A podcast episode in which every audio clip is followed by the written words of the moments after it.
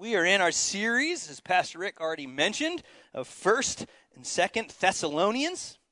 I mean, Paul traveled around through these different cities teaching people about Jesus. People would believe, accept Christ, and then that group, he would plant a church, and he would kind of move on to other cities. And then, encouragement to them, he writes a letter back to that church, that group of people, and that's what this letter is. I think it's a great title for this series. I've heard it said that if you look at the book of Romans, you see the mind of Paul. As you look at the letter to the Thessalonians, you see the heart of Paul. He is the spiritual father of this church, pouring his heart out. And I want you to listen to that. Listen for that as we're going to be in First Thessalonians chapter two. We're going to pick it up in the first verse if you're reading in your own Bible. But as always, it's going to be on the screen, so I'd encourage you, please follow along as I read. So this is First Thessalonians chapter two, pick it up in verse one. It tells them, "For you yourselves know, brothers, that our coming to you was not in vain. But though we had already suffered and been shamefully treated at Philippi, as you know, we had boldness in our God to declare to you the gospel of God in the midst of much conflict." And I want to stop there for a minute because I want to point something out. This jumped out at me. I already stopped early. You're in for it, all right? So buckle up, all right? He says right here that our coming to you was not in vain. And I want to talk about that word for a minute because that stuck out to me. Some translations say, you know, it was not a failure. This word can also mean empty. Paul was saying, my interactions, my life is full. My life is not empty. How many people listening to this sermon right now, as you go through your day, does you feel like a failure? Or do you feel like your life is just empty, doesn't have purpose and meaning? I sat down with somebody this week at Swenson's. It changed my world, and by that I mean the potato bites. Have you had those at Swenson's? Fire, like game changer. But that's not what this sermon's about. So we're sitting at Swenson's, and he's just telling me, look, five hours a day I sit on these Zoom calls so we can sell our product. And he's saying, try, he's struggling to find purpose and meaning in all of it. It feels empty. Can you relate to that? How much of your interactions feel meaningless and empty? That isn't Paul. Paul says, my life is not vain. My life is not empty. It's full. And how do we experience full lives? And here's what most of us do. We feel that emptiness. Life doesn't feel like it has meaning, so we try to fill our lives with pleasure. We need more stuff. We need more potato bites. We need more clothes. You need a new car. You need a bigger house. And if you get go, oh, you feel empty. What do you need? A vacation. And a nicer vacation. Listen to me. If you're feeling empty, you don't need to fill your life with more pleasure. You need to fill your life with more purpose. That's why Paul felt full. And what is purpose? He de- defined it right there, declaring the gospel of Christ with boldness. Do you want to feel, feel purpose in your life? Nothing is more fulfilling than sharing the love of God with people. So I'd encourage you to that. That's not even what the sermon's about. That's just a teaser. So let's dive back in to the passage, picking up in the middle of the screen there. He says, "For our appeal does not spring from error, error or impurity or any attempt to deceive. But just as we have been approved by God to be entrusted with the gospel, so we speak. Not to please man, but to please God who tests our hearts. For we never came with words of flattery, as you know, nor with a pretext for greed. God is witness. Nor did we seek glory from people, whether from you or from others, though we could have made demands as apostles of Christ. But we were gentle among you, like a nursing mother taking care of her own children. So being affectionately desirous of you, we were ready to share with you not only the gospel of God, but also our own selves, because you had become very dear to us. For you remember, brothers, our labor and toil. We worked night and day that we might not be a burden to any of you while we proclaim to you the gospel of God. You are witnesses, and God also, How holy and righteous and blameless was our conduct toward you believers.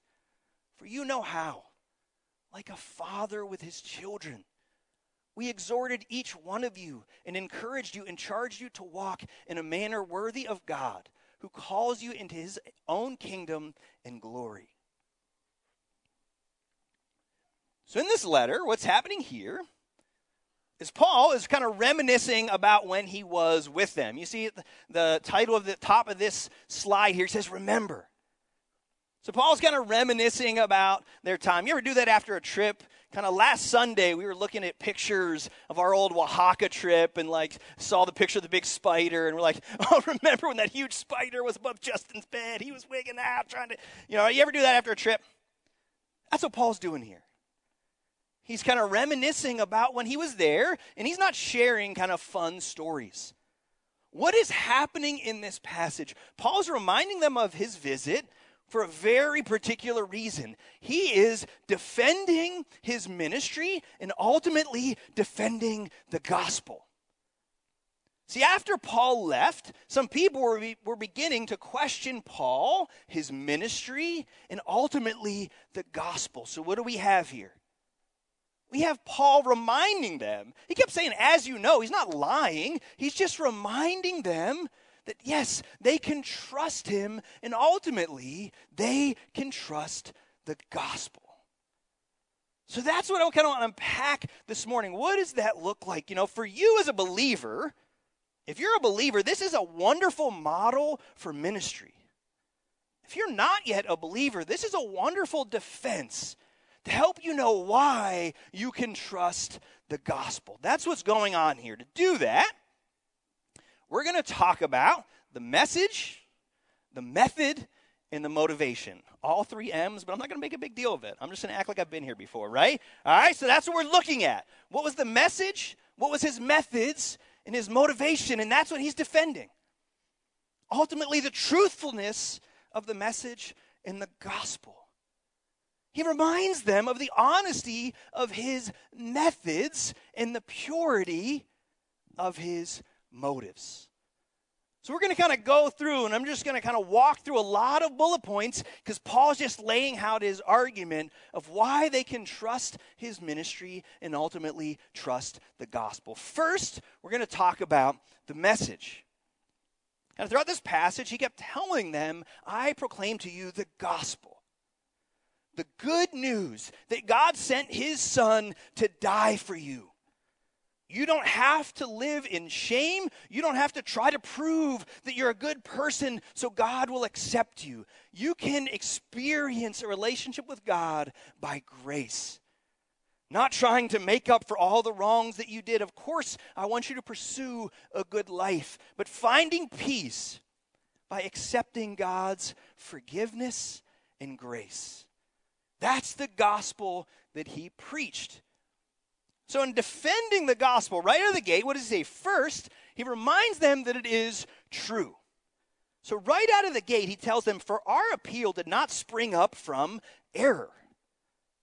You know, as you're going to trust something and believe something, I mean, that's just foundational. Is this true? Paul reminds them, even as you look at Christianity, even compared to other religions and philosophies, it's not a matter of opinion, oh, if this is a better way to live. Jesus died and rose from the dead. It's either right or it's wrong. And Paul reminds them, the only reason I preach this to you isn't because it's just good and good for you. It's because it's true. It happened. Now, everybody that makes a claim is going to say that, right? Like any message out there that's kind of vying for you, they're going to tell you that, oh, this is right. So that's where Paul goes on to begin to defend, okay, why trust Paul and why ultimately trust the gospel? So the message, kind of the main defense that he gives is it's from God. What does he over and over call it? It is the gospel of God. So ultimately, if you want to trust something, you have to know, okay, where does it come from? Paul reminds them that this gospel is from God. So what do you believe to be right and wrong? You know, what do you, how do you view the world? And I want to ask you, you have to ask yourself, okay, where does that come from?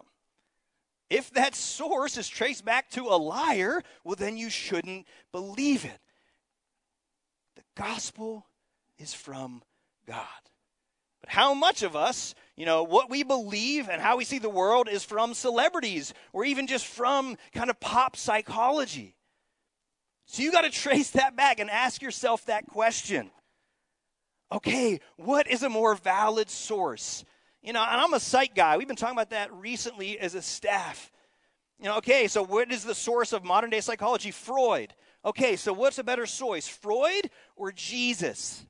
Okay, Freud, he did a lot of research and a lot of cocaine. Okay, there's his resume. That's a true, I'm not lying to you, like that's the dead truth. Jesus' resume, created the world, conquered death in the grave, rose from the dead, hobbies, walks on water, like, oh... Oh, I don't know. I just don't know. And we're laughing. How much of us view the world because of what pop psychology tells us? We talk about different philosophies of how to see the world. People will quote Nietzsche, and I probably pronounce it wrong because he's real fancy. But the point is, you look at him. He went insane believing his philosophies.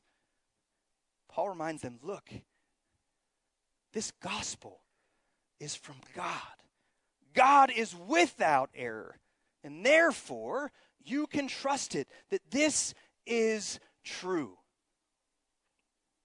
So that is the message. And again, everybody is going to say their message is true. Why do we believe that the source of this is God? Then he goes on to talk about his methods and his motivation.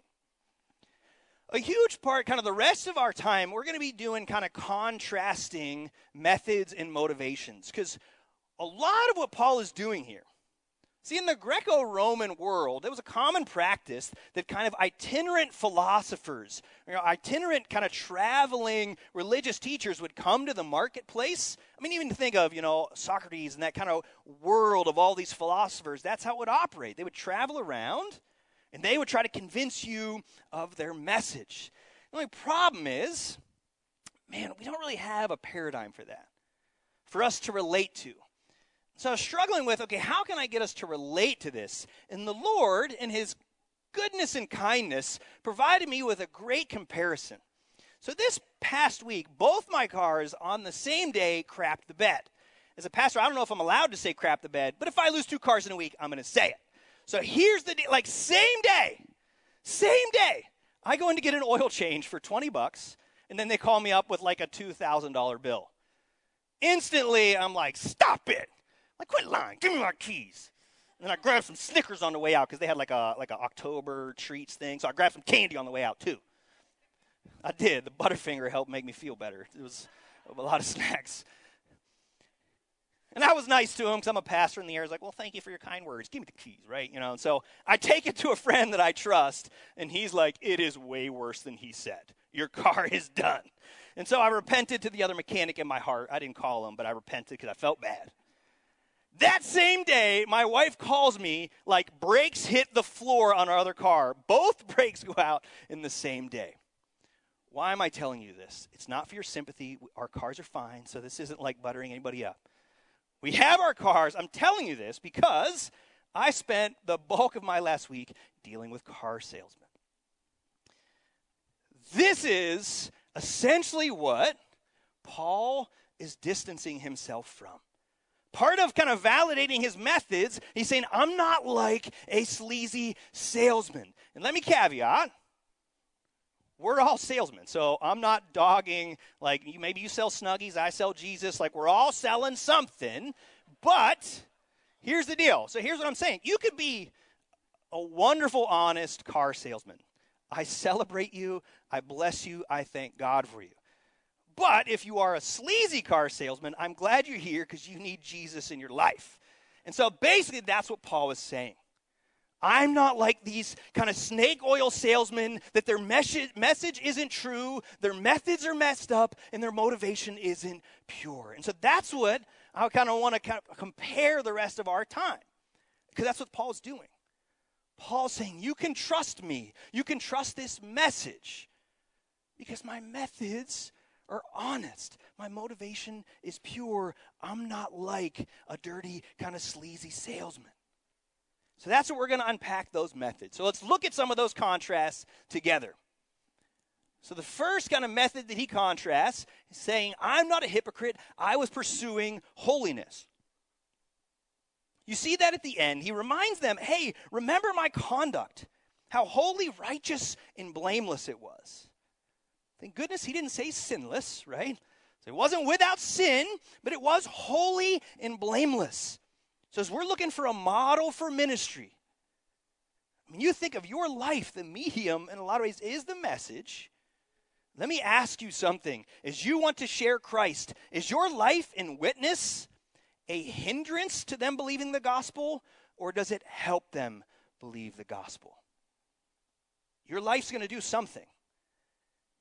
You don't have to be perfect, but are you pursuing holiness? Are you modeling the life that God has laid out and helping people see, man, I want that? Or are we complete hypocrites that don't kind of walk the walk after we talk the talk? Do you need to get your life straight so when you tell people about Jesus, they say, I see it in your life. I want something like that. How many people have been hindered from experiencing the message of the gospel by hypocritical Christians? Countless. I mean, even I, I'm keenly aware of that in my role. How many, you know, pastors experience moral failures? People don't believe the message because of that. And let me speak to that to a minute, okay? Just because you met phony Christians doesn't mean Jesus is false. Please hear me. Yes, there are phony Christians. That doesn't make Jesus false. But as you're trying to share Christ, your life is either going to help people be drawn to it or be a hindrance that people have to get over. Paul reminded them as a model for ministry to be holy, not perfect. None of us are, but to be a good representation. So that's the first method, first contrast. Let's look at the next together. Deception and bold boldness. Now, those might not seem like contrast, but I think some of that's a misunderstanding of boldness. Let me unpack that a little bit. Because he said that we didn't have any attempt to deceive. And he said that right out of the gate. We had boldness. Part of why those are the same, when we think boldness, a lot of times we just think brash. Like you need to stand up in the middle of your workplace and in the middle of your classroom and say, all of you need to come to Jesus, like eternity, smoking or non. Like, okay. That is not what he means by boldness. Boldness is clear, upfront, and frank. Look, I clearly laid out. I wasn't trying to trick you into something else. I wasn't, you know, trying to pretend about something else. I boldly want you to know, here's what it's about. And this is where I think in churches we can get into that, that we're not clear and frank. Sometimes, okay, just pray this prayer and then you'll get into heaven. That's deceptive. Yes, you should pray a prayer, but the call is give your life to him. Live for him. That's where the prosperity gospel is dangerous. Man, you come to Jesus, you're going to get rich. You're going to have all these things go well, and then that's not true, and people get confused. Paul in here talks about his suffering. He doesn't say you have an easy life. He says, my life is difficult, but it's full, full of purpose. He lays all his cards out on the table. Like, I don't try to butter you up. As a church, we try to do that. Part of that boldness isn't just telling you everything you want to hear so you feel good about coming here and you keep coming. Like, let me be clear. You are a sinner. You desperately need God to move in your life. What is the opposite? Well, deception. The words he used in here, again, that's where kind of that salesman picture comes in. He said there's no kind of, you know, baiting the hook and kind of bait and switch. I go into one place, and we're looking at the offer that brought me in there. And we're sitting at the guy's desk. this is his dealership. Like, hey, so this one, you know, says zero down and this much a month. He's like, yeah, it's not really zero down. I'm like, you probably shouldn't say that to me right now. Like, he just straight up admitted it doesn't really mean that. It's actually like fifteen hundred bucks down, but it sounds better to say zero down. That's deceptive. Don't you just love that feeling? And somebody kind of lies to you, kind of, you know, isn't honest. I want to, we as a church, you as you witness for Christ need to be honest. Yeah, my life isn't rosy. You're not perfect. And I want you to come to Christ, not just believe whatever you want to believe. Do you have that clear boldness? Some of that is deception, lack of honesty. Some of that is just distraction and, you know, making about something other than the message. And what did Paul say, right? He said, we didn't come with flattery. So I looked up the Greek word for flattery. No joke, this is the definition in the kind of Greek dictionary. I looked it up. So flattery is obsequiousness. This, I, this is funny. That's the only reason I'm telling you this. If the definition is more confusing than the word, it shouldn't be part of the definition. The definition is meant to bring clarity. What is that word? There's four vowels in a row. I don't, that's not legal. That's crazy. Uh, it sounds like I'm sneezing. I was like, oh, bless you. Oh, no, flatter. What? All right. So that has nothing to do with sermon. Let's bring it back. Right, so when I walk into a car dealership, instantly my guard goes up, right? And then what's the first thing that happens? Kind of the flattery. It's not, they're, part of it is they're not just trying to get you to think about the car. They're trying to butter you up so you feel good about yourself so you'll buy that car that day. And so I walk in and my guard's up like, hey, nice to meet you, Jared. That's a great name. New haircut, Jared? Like, you just met me. How do you know it's new? And I clearly haven't gotten a haircut in six months. Like, stop. But that's what they do. Paul says, I'm not using any tricks. I don't have any tricks, and I'm not kind of trying to butter you up and kind of get you to come so I can bait and switch you of what it is. I want you, because you need to, give your life to Jesus. All of it, it's going to be hard, and it's going to be worth it in full. That's what Paul said was his method. Let's look at a couple more. We'll go a little quicker. Paul talked about his method. He said, I wasn't aggressive. I was gentle. What did he say? I could have made demands on you, but we were gentle among you. As you're looking, how do you share Christ? Are you gentle and loving? He said, like a, a nursing mother taking care of her children. Is that a reflection? Is that accurate of how you share Jesus with people? Is that how you share Jesus with people online? Ah, don't know that you can describe that. It's like a mother nursing her children.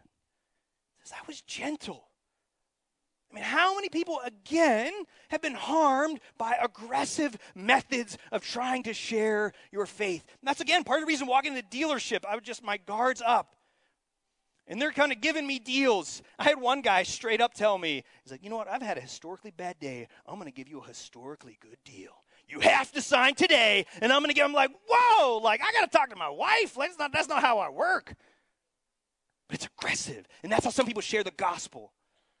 They manipulate, and they make you feel shame, and you got to do this. Don't do that.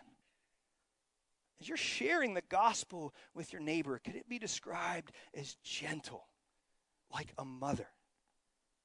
Last contrast that he brings up about his methods, Paul says, I didn't only tell you of God's love, I also showed you God's love. He said, I didn't share with you not only the gospel, but also our own selves. Now, the italics are important. Now, remember the boldness. You need to be clear. You do need to tell. It's not just be gentle and be a nice neighbor and they magically become a Christian. You need to tell them about Jesus, what he's done. Encourage them. Invite them to receive that. But you don't just tell them. You show them. Are you wanting someone to accept Christ in your life? Think of a way that you could bless them. What is a way that you could share your life with them? I would encourage you to that because that is Paul's methods. Is that true of you? That your conduct is a good model, that you're clear with your desire for them to receive Christ, but you do it in a gentle, loving way as you share your life with them. Now I want to close with motivations. The motivations, here's the contrast that Paul gives. What does he tell them? We speak not to please man, but to please God. If you want to be bold in sharing Christ with somebody, this has to be your ultimate motivation. Let's be honest. What keeps us from inviting someone to accept Christ? What if they reject me? What if they think I'm a weirdo? What if, uh, what if I'm going to get outcasted at work as that weirdo Christian? Pleasing man. Our ultimate motivation is I want to be accepted by my neighbor, by my coworkers, and I stop caring about what does God think. You ultimately have to get to that place where your motivation is, God, what do you want from this relationship? We all know how tiring that is. Aren't you tired of living in the prison of other people's opinions of you? Do you understand how freeing it gets when you get to the place with Paul that says, look, my goal, I love you, but I'm not trying to please you. Ultimately, I'm here to please God. And I'm going to tell you things you may not want to hear, but ultimately, that's my goal. It's so freeing when you get to that place. And Paul also reminds them of this next motivation, and you see the huge contrast. He reminds them, look, I'm not trying to gain from you. I want to give to you and bless you. Is that your motivation in sharing Christ? How many people don't come to the church? Why? Because they just want my money. They just want to take from me. Paul goes at great lengths to remind them, look, I don't want to take from you. I want to give to you. That's ultimately when I walk into dealerships why I'm nervous. Yes, you want me to find a nice car, but your ultimate goal is to make money. And so now my, I, my trust is at an arm's length.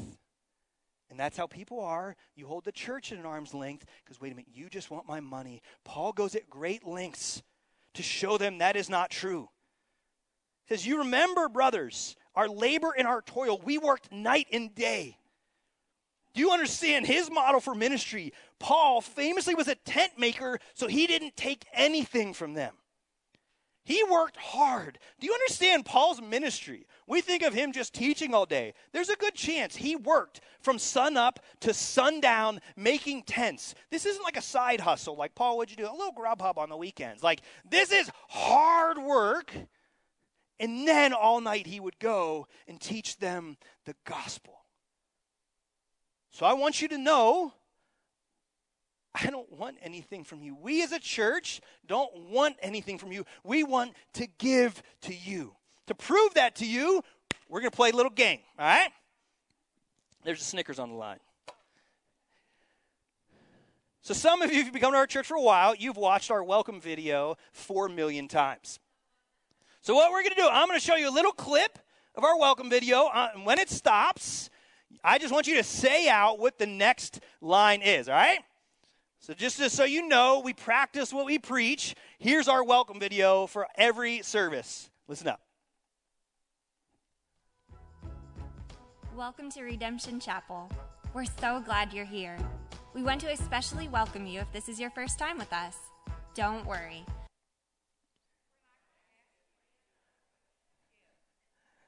You're all right, although it sounded like we're not good. All right, so that's a warm-up anyway. We won't ask you to stand up or stand out today.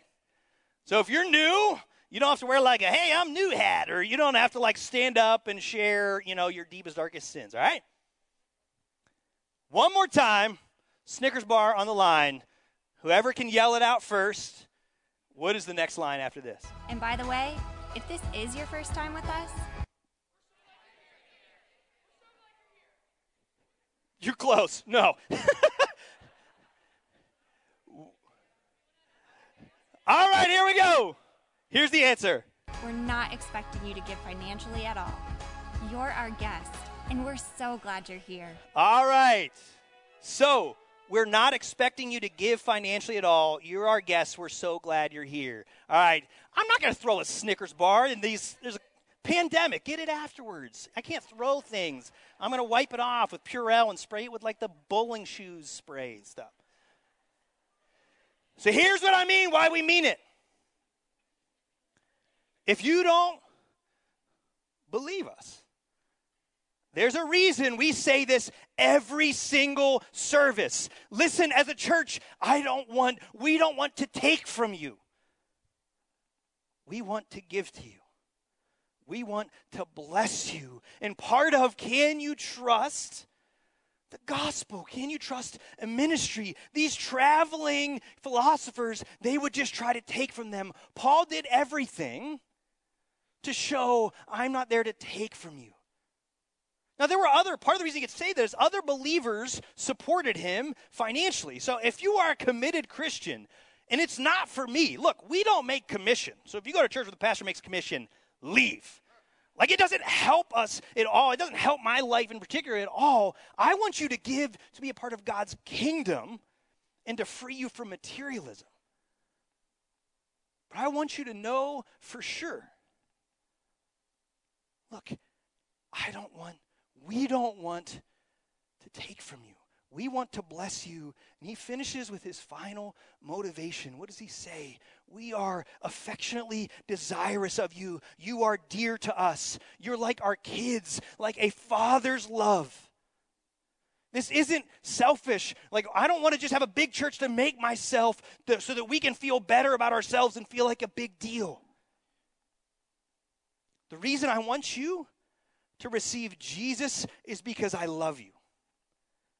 We talked about meaning and purpose. I want you to come to church so you can receive Jesus, because the Bible's clear. Our hearts are broken and they're leaking. That's why they're empty, because our hearts are broken. And no matter how much pleasure you feel it with, fill it with, you will still feel empty. Only God can heal your heart, can truly fill you. I want you to share Christ boldly, but not so you can get a notch on your belt. I want you to ask God to fill you with a love for your neighbors. And when you desperately care for them, those are the people I want you to share with. No, we care for you. That's why we give you this message. Will you pray with me?